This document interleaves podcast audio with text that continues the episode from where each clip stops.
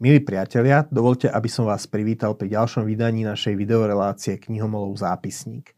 Meno Kristina Rojová je súčasníkom takmer neznáme. Pritom táto rodáčka zo Starej Turej, kde sa v roku 1860 narodila a v roku 1936 aj zomrela, patrí k najprekladanejším slovenským spisovateľkám do cudzích jazykov. Niekde som sa dočítal, že jej diela boli preložené až do 36 jazykov a myslím, že v tomto ju predbehla asi len Klára Jarunková, autorka kníh pre deti a mládež. Kristina Rojová písala veľmi zaujímavú prózu okorenenú náboženskými kresťanskými motívmi. Prózu, ktorá je v skutku krásnou literatúrou, tým ako je napísaná a súčasne pozdvihne ducha a má ambíciu zanechať ho po prečítaním, zanechať čitateľa po prečítaní lepším človekom.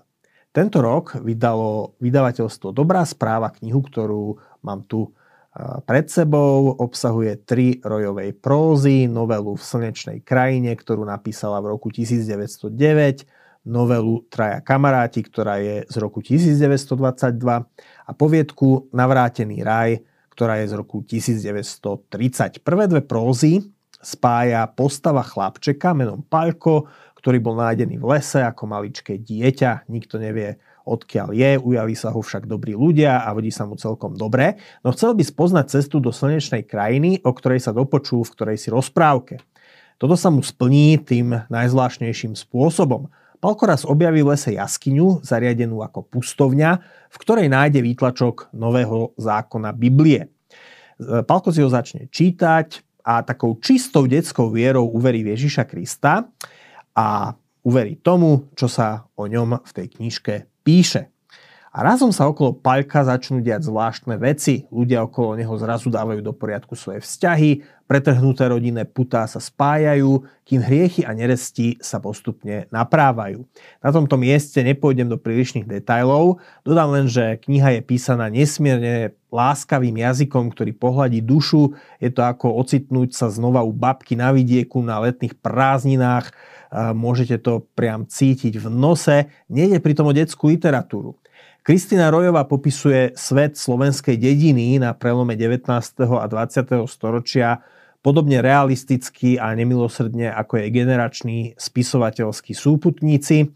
Jej hrdinami sú často deti, ktoré prišli o rodičov, členovia rozvadených rodín, otcovia, ktorí holdujú alkoholu, či chudobní rolníci zápasiaci o každodenné živobytie. No na rozdiel od iných predstaviteľov slovenského literárneho realizmu z rojovej diel nejde depresia a beznádej, lebo aj keď jej príbehy začínajú v typických rozvrátených pomeroch slovenskej dediny pred vyše storočím, jej hrdinovia sa stretávajú so živým Kristom. V tejto knihe sa tak deje prostredníctvom detskej viery malého chlapca. Postavy okolo neho, ako už bolo povedané, zažívajú náboženské obrátenie a duchovné prebudenie, ktoré im na ich situáciu a medziludské vzťahy zrazu vrhá nové svetlo a ich život sa pod zorným úhlom prebudeneckého kresťanstva dáva vlastným pričinením, ale aj nadprirodzeným zásahom postupne do poriadku. Je to teda taká, e, taká viera, kresťanská viera v praxi.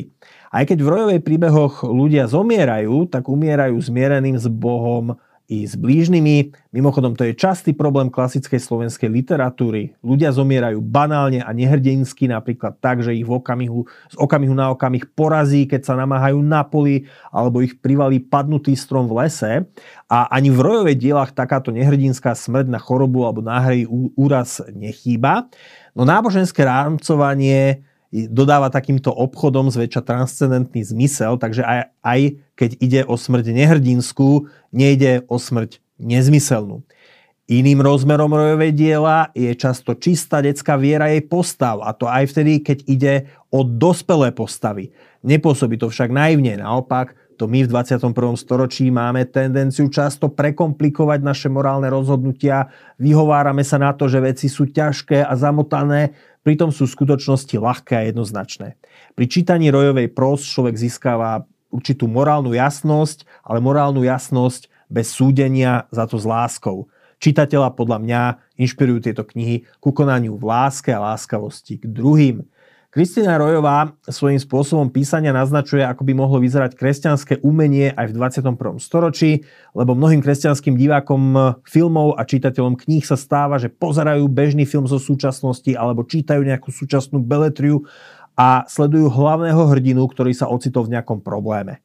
Možno zaznamenávať nejakú vzťahovú melodrámu alebo čeli nejakej pracovnej kríze alebo kr- čeli traumám z minulosti a kresťanský divák alebo čitateľ, keď to vidí, si navdajak položí otázku, čo keby teraz toho človeka v jeho rozpoložení stretol znovu zrodený kresťan a ponúkol mu tak povediac nebeskú perspektívu na jeho problém. Čo keby e, sa hlavný hrdina dokonca obrátil a začal by svoje problémy riešiť po kresťansky a so zreteľom na to, že tu existuje nejaký boh, ktorý ho vidí a je pripravený do jeho života nadprirodzene zasiahnuť. Nechcem, aby to znelo pateticky, ale v prózach Kristýny Rojovej je Boh implicitne prítomný ako jeden z hrdinov. Mám tu ešte jednu knihu, ktorá tiež teraz vyšla vo vydavateľstve Dobrá správa. Je to kresťanská klasika zo 17. storočia Cesta pútnika z pera Johna Baniena. Jedna z najvplyvnejších kníh, aké boli vôbec napísané v anglickom jazyku. A tento titul tiež tak trochu súvisí s Kristínou Rojovou.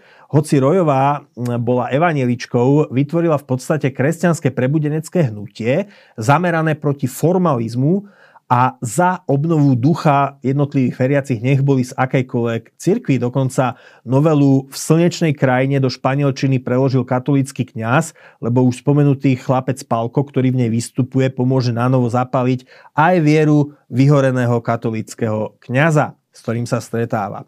V každom prípade, keď sa spýtate v malých slovenských protestantských cirkvách, ako je Církev Bratská alebo kresťanské zbory, okrem zahraničných misijných pracovníkov sa často odvolávajú práve na rojovej prebudenecké hnutie ako na jeden zo zdrojov ich pôsobenia u nás.